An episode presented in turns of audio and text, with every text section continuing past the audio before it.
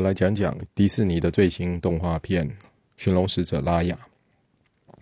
这个剧情呢，大概是讲说有一个叫做神龙国的地方，有一天被遭受到了类似瘟疫一样的魔鬼的侵袭。那这个瘟疫呢，所有人呢，只要被这个瘟疫经过的地方呢，所有人都会变成石头。那在神龙国里面的神龙呢，虽然使出各种的法力来抵抗这瘟疫，但是呢没办法，当仍然力量不敌这瘟疫哦，所以当瘟疫扫过他们的时候，他们也是一样会变成石头。那里面呢有五条龙的这个兄弟姐妹的5只龙哦，那他们决定呢要牺牲他们自己，那将全部决定要牺牲自己，要想出来的方法就是其中的4只龙呢，将他们的全身的这个神力呢灌注在一颗龙珠上面，等于是4个人牺牲自己，将所有的法力制成了一只龙珠，然后将这只龙珠呢交给了他们最小的一只，5只龙里面最小的一条神龙。那最终呢，这4只龙呢也一样被瘟疫扫过，石头化了。然后这只神龙呢，就留下来的唯一一只神龙呢，就拿着那个龙珠呢拯救了整个世界，然后摧毁了瘟疫啊。但是呢，在这个一片混乱过后呢，这个龙却消失了。那同时本来是一个同一片的国家哦，这个神龙国也就被分裂成5个国家。那我们电影的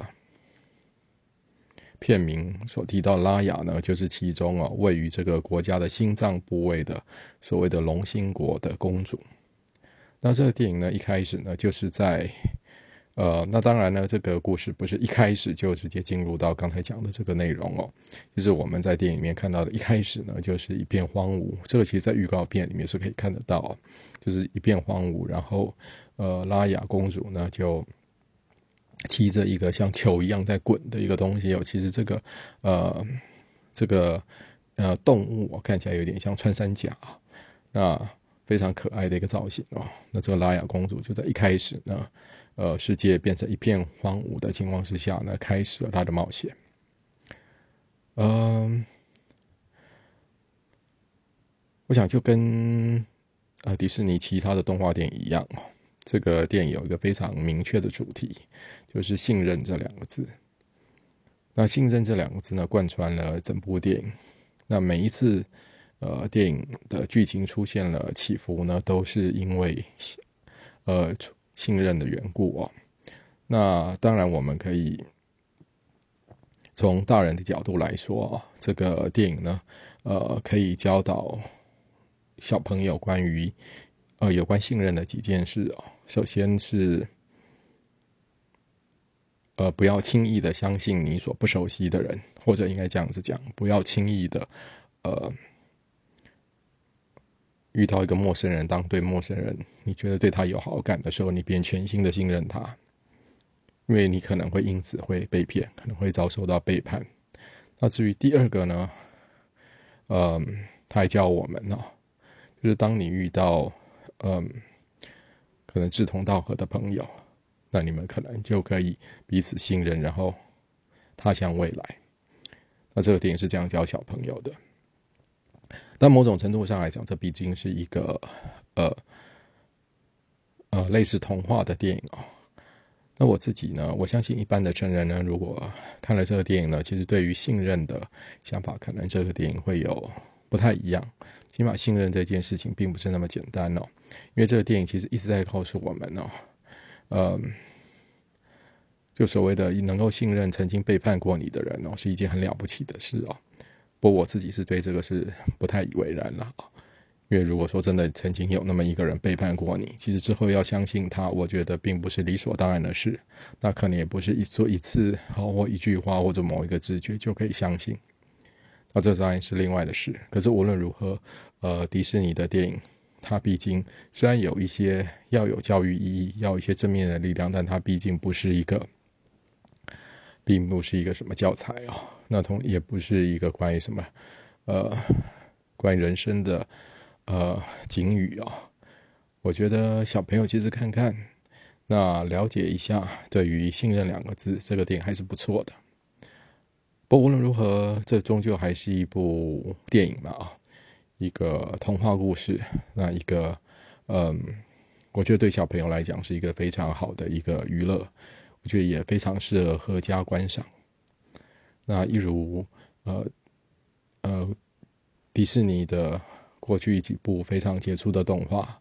那这部电影其实有了迪士尼所有顶级制作里面的所有的好处，所有的优点哦，所有的可以说是其他动画厂所制作上可能往往呢就是差那么一点的，所有的优点都在这部电影继续保持下去哦，包括它有非常好的，在画工上面来讲非常的好，那同时它在角色的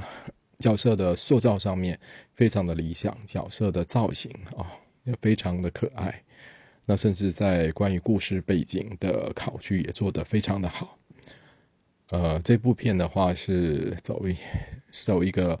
以东南亚的为背景，那其实我们在整部电影看下来，主要的应该是以泰国为主啊。不管里面的这个龙兴国的这个皇宫哦，其实很明显的感觉就像泰国的大皇宫。那另一方面，这个根据女主角根据片子的制片曾经不经意的透露啊，这个女主角拉雅她的整个的造型、整个形象的塑造灵感就来自于泰国目前非常有名的一位女演员叫做丫丫。那个丫丫其实台湾观众可能会觉得忽然乍听之下觉得很陌生，其实在约莫应该是两三年前有一部我们曾经上过一部电影叫做可不可以把哥哥退货，因为女主角就是丫丫。那丫丫其实也是一个泰国跟应该是荷兰的混血啊，那所以说这样子一个混合着东方跟西方的形象的脸孔，我觉得受到迪士尼的青睐是一点都不奇怪哦。那除了刚才讲这几个部分来讲，这个电影其实在有许多的打斗啊，那这个打斗的武术的场面的设计也非常精彩。那甚至一出场的时候，有一幕我一度令我立刻联想到了，就是卧虎藏龙里面玉娇龙跟于秀莲，也就是章子怡跟杨紫琼打斗的画面，相当的精彩哦。里面其实也是有跟《卧虎藏龙》一样，这部电影里面也有好几场的是戏里面的两位这个拉雅公主跟另外一个公主他们打斗的画面，这设计的非常的精彩。另外一方面，我觉得特别要讲的是这部电影的两大主角的配音，我觉得也非常的好。我通常个人很少对于动画电影的配音会留下深刻的印象，可是这部电影其实两位女主角都配得非常好，包括配女主角拉雅的这个应该叫做凯莉玛丽陈 Kelly Marie Tran 跟奥卡菲娜，也这个阿卡菲娜也就是配这个唯一幸存下来的神龙哦。那这两位女演员在配音的部分其实配得非常的好，我觉得一位是凯莉玛丽陈是越南裔的演员，而奥卡菲娜是韩裔哦。那我觉得这两位女演员其实在这个戏里面啊，我觉得为戏里加分非常非常的对，为角色加分非常非常的多。那当然哦，我觉得配乐也是非常的精彩啊、哦。那无论如何、哦，我觉得我们对于迪士尼的动画，我觉得达到一个好哦。被称赞其实我觉得是一点都不奇怪了，我觉得这是基本的要求。那我们当然对于迪士尼的电影我们必须要有更多的要求才行哦，这是我一向这么认为的哦，因为迪士尼的电影已经代表了动画电影里面的最高水准，所以当然我觉得每一次拍得不错是理所当然的，但是它必须要更好。在这里呢，我就是想要谈谈的就是关于这个角色塑造的角色形象角色个性哦，角色形象的塑造。那怎么说呢？我想这部电影其实又再一次的延续了这个同一个团队所制作的上一部电影《冰雪奇缘》的风格，也就是他再度的讲述了一个非常强而有力的一个女性的一个公的作为主角，事实上两个位都是公主嘛，就她再度的讲述了一个非常强而有力的关于一个非常强而有力的女性的故事。那甚至在《冰雪奇缘》的时候，我们还看到的有一位里面还有跟他们主角同年龄的男性的角色出现，可这次在拉雅里面甚至连这样的男性都已经去掉了哦，我想在拉雅里面我们能够看到的男性要么就是小朋友，要么就是年长者哦。也就是说里面已经完全去掉了跟爱情有关的线，而只保留了亲情跟友情的部分。那其实迪士尼走这样子一种所谓的女性当自强的路线，最早应该可以追溯到1991年的动画电影《美女与野兽》。那当时这部电影其实突破性的关于这个所谓女性的诠释呢，其实在当年呢非常的受到肯定，她甚至因此而入围了当年的奥斯卡最佳影片，空前绝后的哦。至少到目前为止，不管在那之前或者到目前为止，都再没有第二部动画片可以入围到奥斯卡最佳影片。同时还要特别强调是，当年奥斯卡最佳影片还只有5部可以提名哦，不像现在有时候提名了9部啦、8部啦、10部，当年是真的是只有5部可以提名，所以那个得到提名的是更显得荣耀。那1991年到现在30年来，迪士尼推出了无数的女性的主角。那这些女性的主角呢，都是强调的都是独立自主哦，不再靠王子。那迪士尼当然在这个过程中呢，试图在角色的塑造上面呢找出一些新意，所以我们可以看到他在王子，应该是王子青蛙王子，也就是公主与青蛙里面，我们看到了黑人公主，然后我们在花木兰我们看到了中国的也被我记得在有部片里面也被归类为公主嘛，看到中国的女主角，然后我们在这一部的拉雅里面看到了一个东南亚公主。所以迪士尼推出了应该说是可以说是与时俱进吧，推出了各种不同的肤色、各种不同的种族的公主。而同时呢，在角色的描写上面呢，在除了强调就是公主不再需要王子之外呢，上一部的《冰雪奇缘》讲到了姐妹情谊，那到了拉雅呢，则讲到了两位女性啊朋友之间的情谊。那甚至在这部戏里面，他也强调了，我们也看到里面的两位公主啊，会开着玩笑告诉对方说啊，我们不用穿的这么华丽的裙子啊，是不方便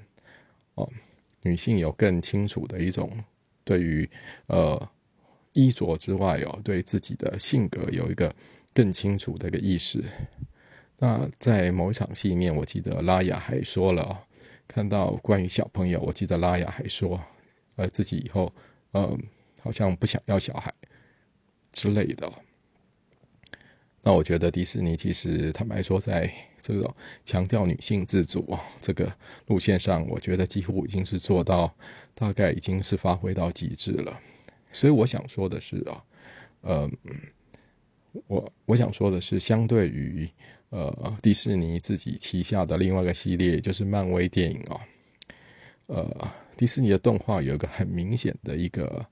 我不能说是问题，但目前来讲我觉得是一个我觉得他终究必须要去面对的一个状况，就是在迪士尼的动画里面都是女英雄。对照漫威的电影来讲，漫威的电影也都是以男性的英雄为主。不过就如大家所知道的，现在漫威电影也已经推出了惊奇队长的这个第一个女英雄，同时也即将要跟大家见面的是黑寡妇。那我不晓得迪士尼的动画呢，在这个情况之下，迪士尼的动画除了在给我们更多的独立自主的公主之外呢，能不能再给我们能不能写出一个故事是关于一个男性的英雄的故事啊？我不知道，也许是一个不一样的王子。那在新时代里面，迪士尼已经花了30年的时间为我们描述了一个新时代的童话故事里面的公主。那我不晓得迪士尼是不是我相信迪士尼应该是有这个能力去描绘出新时代的一个王子新时代的童话故事里面的王子应该是怎么样呢？我非常好奇同时也拭目以待。我希望有机会可以看到迪士尼在这方面做出尝试。毕竟迪士尼的动画已经是，光我们刚才讲到，迪士尼的动画开始在做出配随着时代做出划时大步的改革，已经是超过30年了。那漫威也不过就是连20年都不到的历史。所以当漫威已经在一片男英雄当中出现了女英雄的事件的时候，我也非常期待看到迪士尼的动画在女英雄之外也出现令人眼睛为之一亮的男英雄。就先讲到这里。